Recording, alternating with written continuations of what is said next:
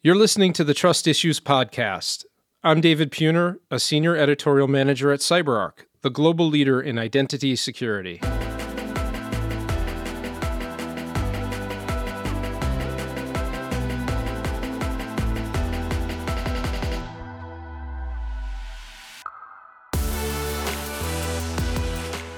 Hello, and welcome to another episode of Trust Issues. Today's episode calls for 100% chance of cloud. Organizations view cloud computing as a fresh start, a way, among other things, to leave inefficiencies behind and supercharge innovation, collaboration, and cost savings. But identity and privileged access management practices that worked in traditional environments won't fly here, and must evolve to address new environments, roles, and circumstances. But that doesn't mean planning for every possible cybersecurity scenario. That's impossible. Instead, it's about finding a practical and intelligent way to limit access across your cloud estate to protect what matters most. And that brings us to today's guest, Charles Chu, who's CyberArk's General Manager of Cloud Security and speaks intelligently about all things cloud security and makes a compelling case for zero standing privileges. As you'll hear, Charles has been on the cloud forefront for the past decade or so, and he came over to CyberArk from AWS about a year ago. We take a dive into cloud security access, talking about the concept of zero standing privileges as a holistic, context-driven approach for securing identities in multi-cloud environments, among lots of other things. Like, he explains why cloud security does not taste like chicken. Here's my conversation with Charles Chu. Thanks for pulling it down or streaming it from the cloud. Charles Chu, welcome to the podcast. Thank you. Great to be here. You are CyberArk's General Manager of Cloud Security, and you've been with the company, looks like just around a year at this point when we're recording, which is in the beginning of October. Is that all right? Yep. That's right. I've been here since September of 2022. As CyberArk's General Manager of Cloud Security, what do you do and what led you to this current role? What did you do before CyberArk?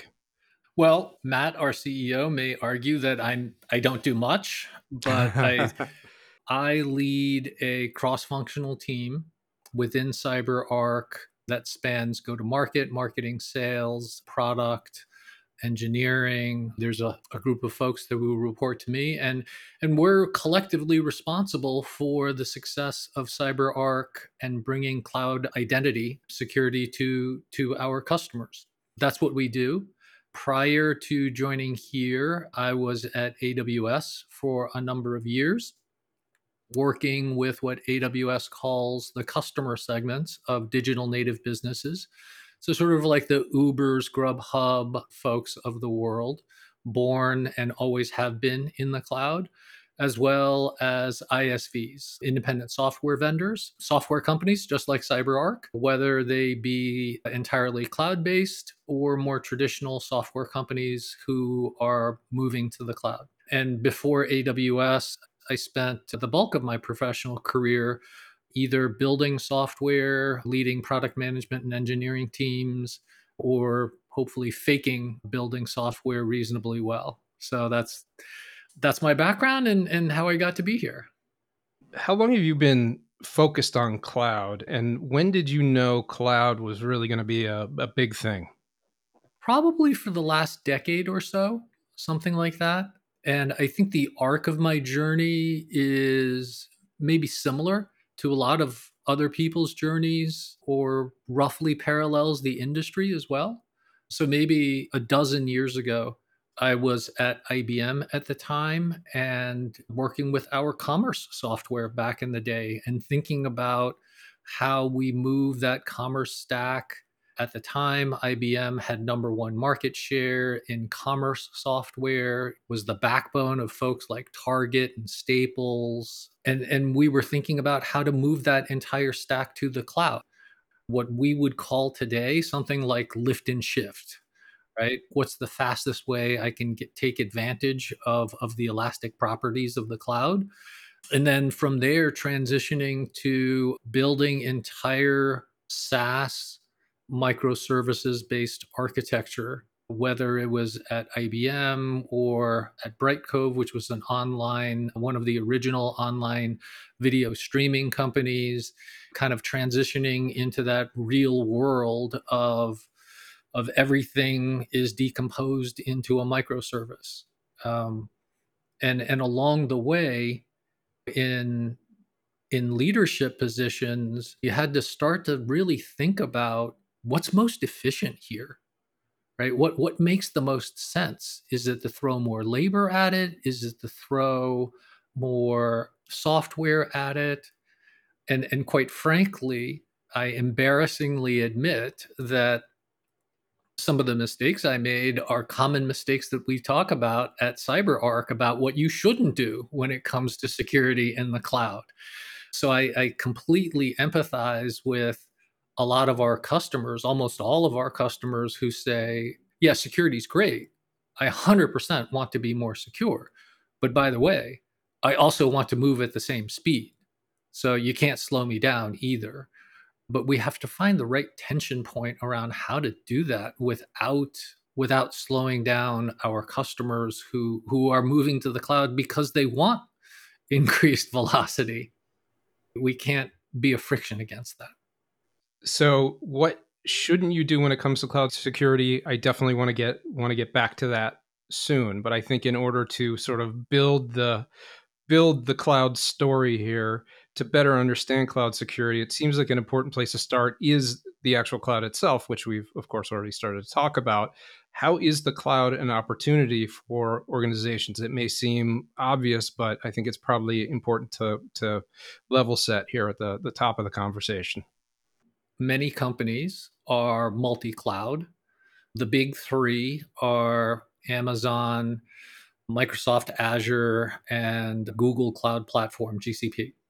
Collectively, they have over 1,400 native services that they provide with, I think slightly over 40,000 different access controls. So that by itself is pretty daunting. If we think of the arc of maturity, one could reasonably argue public service number one was AWS's storage service, right? Now commonly called S3, right? One could say it's the world's biggest hard drive, right? Just whatever you want to store, put it up there. From that humble beginning, the 1,400 today are this incredible array of really applications, which I think some people may not actually understand, right? People still have this 2010 construct of it's IaaS, infrastructure as a service, or it's PaaS, platform as a service, or it's SaaS. And the reality is all three are mixed today, right? Very few people have an IaaS, infrastructure as a service, where it is bare metal in the cloud, and you're responsible for scaling it 100%. That's infrastructure as a service. It's all a mix. I'll give you a simple example. You can do a Google search and find a commercial workflow engine, right? Pretty straightforward, right? It's a building block of an application. You can go to the GCP, Azure, or AWS console, and you can rent a workflow engine. There's no neon sign that says, hey, this is SaaS. This is a SaaS application, right? There's no neon sign that says this is an incredibly sophisticated machine learning engine, or more traditional techie tools like, hey, this is an ETL pipeline that you can now rent, or a CI/CD pipeline, or a message queuing engine, and I'll sort of stop, right? But I think you kind of get the point. It's incredibly complicated. It is an IaaS, a PaaS, and a SaaS all at the same time, which makes it all the more important, right? Because it's not clear when you log into an Azure console, what is it? Right. Is it a SaaS service? or is it not, right? And I think that's one of the challenges facing our customers, because anyone who can log in to a cloud console has access to those 1,400 services and whatever the n² - 1 is on that in terms of accommodation, right? It's pretty sophisticated stuff. And then, so how does entitlement sprawl figure into that 1,400? In that type of environment, not only can you not define neatly, draw these boundaries of who should be able to do what, the old lines of like who's an admin and who's a user completely disappear, right? In that prior example, the most basic task someone can do is log into AWS and like provision an S3 bucket and like dump files there. And on-prem world, it's the equivalent of someone breaking into your data center, like wheeling a trolley with a rack on it, sticking hard drives into that rack, like plugging Ethernet cable into that rack, right? Allowing them network access, right? Like if you kind of think of what's actually going on, that user is an admin and that admin is a user. That challenge is, when you talk about entitlements, is, well, who's allowed to do that and who's not? Well, I guess everybody's allowed to go do that. And the way the CSPs work is an identity's an identity. They don't care if you're a human being or a microservice or whatever you are, right? An identity's an identity. And so the entitlements are hard because, like, you can't tell a developer not to do their job. If you were my boss and I was a developer and I told you, like, hey, I want to take 10 people off to the side, a couple of scrum teams, and I want to go create like a workflow service for us to use, you'd probably look at me and say, why would you waste 6 months and 10 people to go do that? And here's how it loops back to your entitlement question. Like, in order for me to do my job, you can't limit my ability to scan the environment of what's available and what all of the services are that I can explore and take advantage of, right? Because then you're intrinsically limiting the value of the cloud in time and velocity, you know, to the company. Let's shift over to the matrix for a moment. Earlier this year, you wrote a blog. The intro to the blog began with the movie, the original Matrix, where, well, I'll let you tell it, but it has to do with everything tasting like chicken.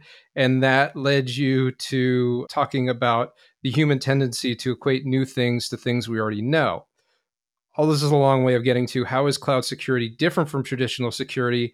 And what's it all have to do with the Matrix and chicken? Why doesn't cloud security taste like chicken? Well, the reference is to the movie, The Matrix, the original Matrix, where a group of them are sitting in that like really dungy, grimy kitchen, and they're eating this oozy gray slop, and like, what does it taste like? Well, it tastes like chicken, right? Everything tastes like chicken. And look, there's a human tendency to try to recast every new thing in the context of something that we already know. Lots of friends who've grown up in the Western world, right? What does tofu taste like? Well, tofu kind of tastes like chicken, right? Whereas if you were going to ask my grandmother, who was born and raised in China, what's tofu taste like? She'd look at you like, tofu tastes like tofu, dude. Right? Tofu doesn't taste like chicken. Tofu tastes like tofu, right? Because she learned it and interprets it for what it is. So when we think about the cloud, it's not helpful to always try to find something that you're comfortable with. It's more helpful to think of it as a blank slate. Like we just talked about, like 1,400 native services, everything from EC2 auto-scaling compute to BigQuery, big data analytics, machine learning, AI in the middle that you can rent and be using in literally like seconds or minutes, right? There's nothing like that on-prem. Right. And so just because you log in to an Azure console doesn't mean you're logging into a static version of Windows that you had 20 years ago, and you can use like 6 well-manicured Windows admin roles to go manage hundreds of Azure services that are getting updates daily. And tomorrow, there may be 3 more, right? So that type of dynamic environment really calls for something different.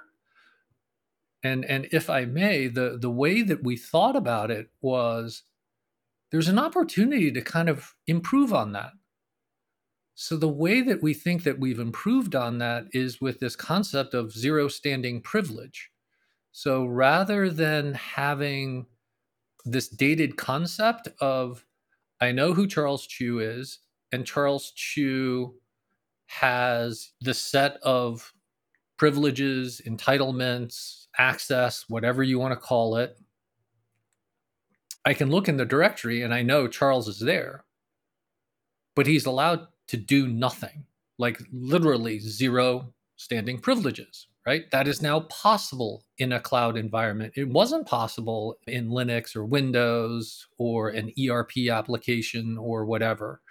So now what we're able to do is control the time that Charles has access.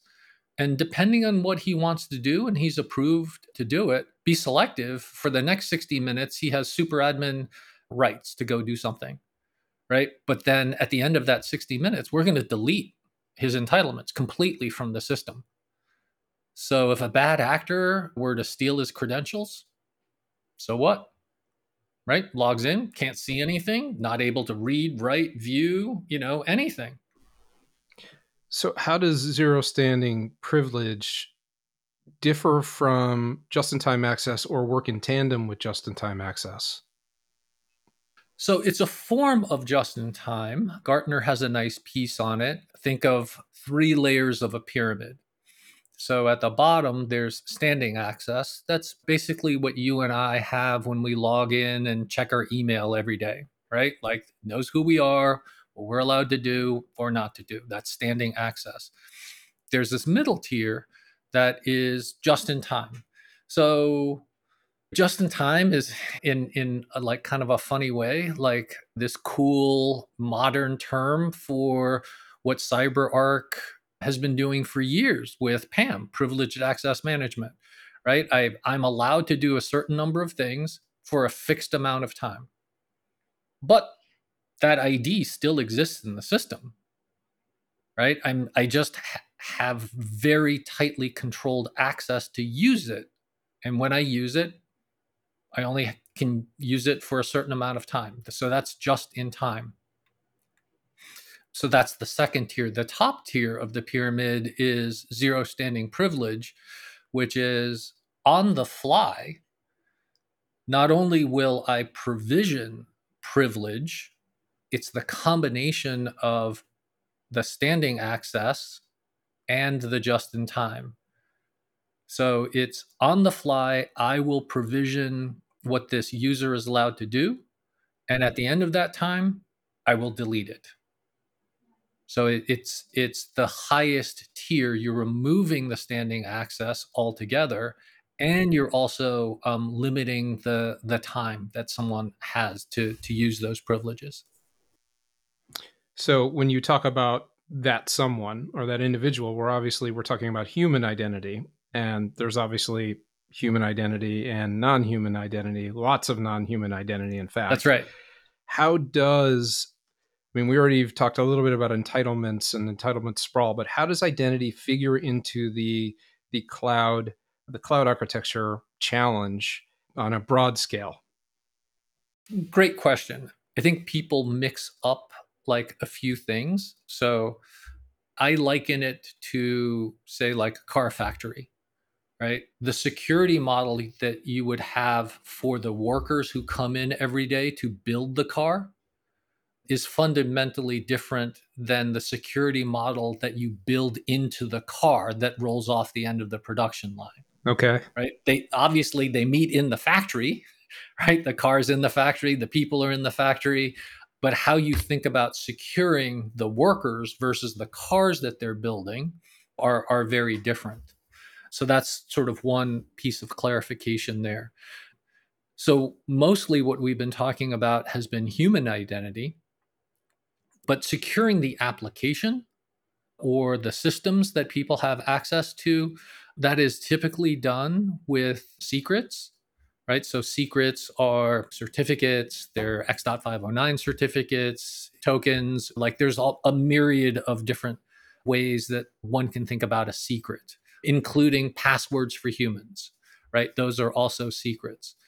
Humans have lots of different circumstances that we need to deal with. So we at CyberArk, we think about this in terms of kind of what do people actually need to do and how's it going to be used, right? So me as an individual, I may come in and you may give me pretty broad access, but a very limited constrained environment for me to do my job as a developer, right? You may say, dude, like you can do and see a lot of stuff in pre-prod for 16 hours a day because you're a hardworking guy, right? Go write fabulous code. Go make me faster by checking out the newest and coolest service available on GCP. That could be a circumstance for my role. I could also have a role as the poor dude who's on call, as the on-call engineer over a weekend. And if our consumer banking portal goes down or a movie stops streaming or whatever it is, right? Like the yogurt has hit the fan, right? Like I get paged, I come in, and now the circumstances changed, right? Now you're like, it's Christmas. People are withdrawing and depositing money. And like, we gonna need to get our consumer banking portal up and running. And now I need to go in everywhere and debug and find where the problem is and go fix it. And now I have these expansive privileges in production to go do a bunch of things. That's on the human side. In the world of the cloud, it's incredibly low volume. There's a fixed number of employees, whether you have 10 or 1,000 or 10,000, it's actually a relatively small number of people that you need to deal with. Now you compare that to the cloud and whether it's an application or a microservice, there's no change in circumstance that would say that like my generic workflow engine should ever be allowed to go issue a credit for Charles Chu for $500. That access to that service, that condition will never change, right? So unlike a human who may, hey, David's not well, I got to cover him for an afternoon. So now I need to be able to like see and do the things that David can do for an afternoon, or someone's on paternity, right? Like there's lots of human circumstances and conditions that change. Not true in the non-human world. Things are very black and white. Right? You're either allowed to do something or you're not allowed to do something. The scale is hugely different, right? People go to the cloud because it's hugely elastic, right? You don't have a fixed number of 1,000 employees, just to pick a random number. Like you could have 100 VMs running. You could have 100,000. I had the pleasure of working with one of the larger financial institutions in the world, and they were telling me that their workloads shift between somewhere around 100,000 to 1 million on average. That's their average range on a daily basis. They don't have 100,000 employees and then 1 million employees and then back down again, right? So that elastic scale is very unique to non-humans. right? Like, again, we can't slow down our customers, whether it's the humans or the workloads that they build. We can't add security and be a bottleneck. So I rambled a bit, but the point here is when we think about designing identity security and securing humans and non-humans, we would love to have build one thing and use it everywhere, right? Like, as a software company, that would be fantastic. Any software company. But the requirements are just so vastly different that you really have to think about what you're trying to do and what you're trying to secure and to bring the right solution to the right situation. You essentially had me hooked at yogurt hits the fan. I don't think I've ever heard that one before. Why is identity so often targeted in cloud attacks? Because it is the single richest asset that there is for an attacker. When an identity is compromised, typically the identity has access to a multitude of different systems and is allowed to do a whole heck of a lot. And not only that, as the highest level, even at a low level, if you come in the case of a most recent breach, the initial penetration point was a low-level identity, and the person surfed around the DevOps environment and found a posting around the 4 internal DevOps gurus. Cool. Then they targeted, one of the 4 of them and got the breach and gained access to the entire environment. That's why identity is the richest thing, right? Because an API will only be allowed to do a limited number of things. A human, will allow you to do a whole heck of a lot of more. It's the single richest asset. I promised you that I would get back to what organizations should and shouldn't do when it comes to cloud security. What should they do and what shouldn't they do? And you can take that in either order. It's hard to work in absolutes. Shouldn't is super easy. Shouldn't do what I've done in the past with embedded credentials, in not thinking seriously about identity or application security. So shouldn't is easy. I'm the prime example. And when did you do that? Dude, like that I think that's like 3 more episodes of your podcast of those things. I think the should is take things kind of progressively. Don't think you have to do everything all at once. We've touched on a range of different topics. We kind of preach, one of our mantras is the Hippocratic Oath. Right? When it comes to human access, you've got 2 problems. You've got standing access, and your users are, in many cases, wildly over entitled, right? Because I know that person may do a wide range of different things. Like we talked about, I'm a daily developer. Sometimes I'm the on-call engineer, right? It's like kind of hard to figure out. And so most companies just default to like, I'll allow him to do everything, right? So we say split those things apart. Think of it in 2 ways. You can onboard everyone into one of the CyberArk products called Secure Cloud Access, right? That's the thing that does the 0 standing privilege and provisions on the fly, privileges per session. You can bring everybody on board into that and immediately get the benefit of killing lateral movement, of enforcing and killing any embedded credentials. They may be over entitled for the 60 minutes or the, 8 hours a day that they're logged in, but you've protected yourself from when they're not logged in for that 23 hours a day or the 16 hours a day when they're not logged in. You can get that benefit immediately without figuring out the perfect level of entitlements. So that's what we mean by the Hippocratic Oath, right? Like you've done no harm. I'm sure you see organizations in various stages here along their cloud journeys. How should organizations tackle cloud security? What should they do first and second and third, really, for that matter?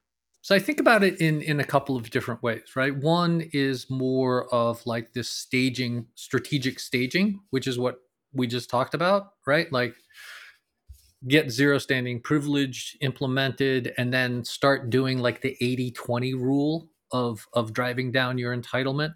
That's like kind of a process perspective. What's the 80-20 rule? The 80-20 rule is, hey, you haven't used these entitlements in the last year, right? Like that allows you to like hack off like huge chunks of entitlements without really getting into the much harder part of like, what is it that you do? Like even the stuff that you have used in the last year, should you really be allowed to do that? So there's a process and a staging. And then there's also a perspective that's related that is, you know, just reducing the surface area.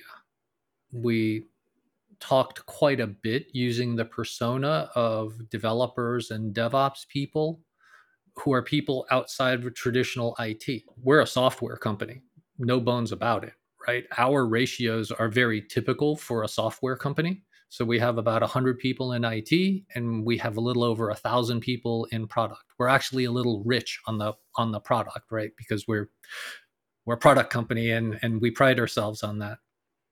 But a 10-to-1 ratio is pretty typical, right? And so when I talk about the surface area, if you're a CISO, you can inflict more security measures on your IT department. That gets you to 100 people. But we have over 1,000 people here at CyberArk who log in to a cloud provider every day to do their job. That's what I mean by surface area.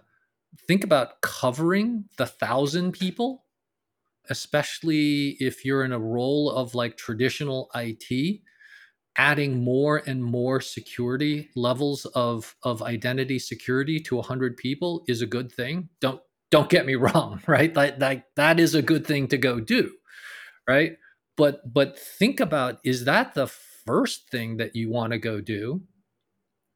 Make sure that the 100 people are more secure, or think about reducing the surface area of the 1,000 people that you may not necessarily had to account for before. If there's one misconception about cloud security you could clear up in this conversation, what would it be, or what is it?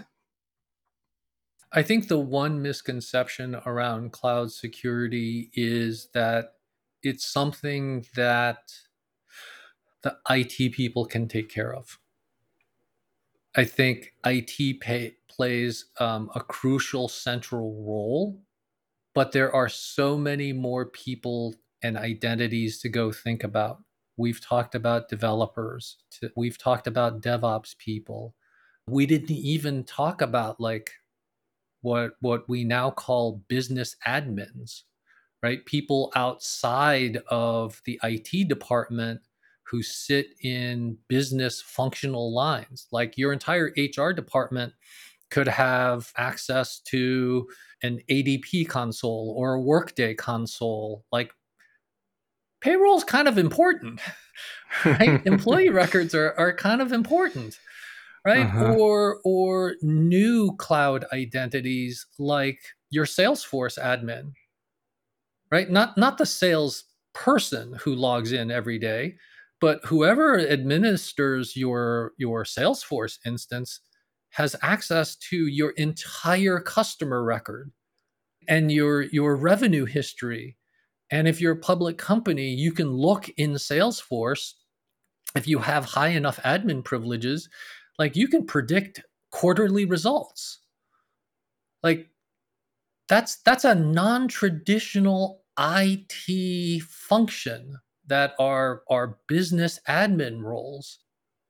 When you think about cloud and cloud security, think more broadly about all of the new identities outside of IT that now have access to the cloud. And I think that's a great place for us to wrap this one up. We've covered a lot when it comes to cloud security, maybe 101, 102, a little bit of 103, but there's lots of these particular areas here that we could dive into more deeply. So Charles Chu, thank you very much for coming onto the podcast, and we look forward to having you back in the near future. This is obviously a rapidly evolving space, and there's lots to talk about. This is great. Thank you for inviting me. Thank you for the opportunity.